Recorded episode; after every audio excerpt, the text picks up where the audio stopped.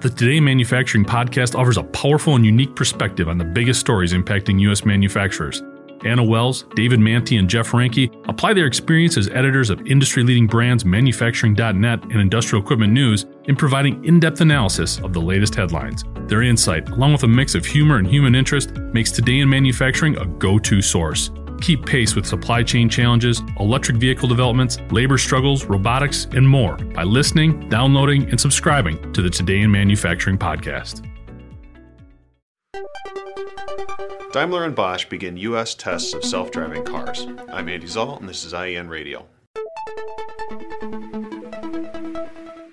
A pair of German industrial giants this week officially kicked off a pilot project in the heart of Silicon Valley that they hope will pave the way for autonomous taxis in dense urban corridors. Daimler, the maker of Mercedes Benz cars, and Bosch, an auto supplier and technology provider, first announced a joint effort to work on self driving systems in 2017. On Monday, the companies unveiled the autonomous Mercedes Benz S Class sedans that will shuttle passengers from West San Jose to the city's downtown along the busy Stevens Creek Boulevard and San Carlos Street corridors. The service, which will be initially limited to a select group of users, allows riders to book a trip on an app developed by Daimler's mobility division. A safety driver will be in the vehicle to ensure nothing goes awry with the self driving system, in accordance with California law, as the companies seek to determine how autonomous vehicles would work in a broader mobility ecosystem that includes public transit and car sharing services. Ultimately, the companies hope to build a system with the highest classification of automation, SAE levels 4 and 5, capable of being installed across a wide variety of vehicle types and models. Daimler Mobility is also working on a fleet platform that would enable ride sharing companies to easily incorporate self driving Mercedes into their networks,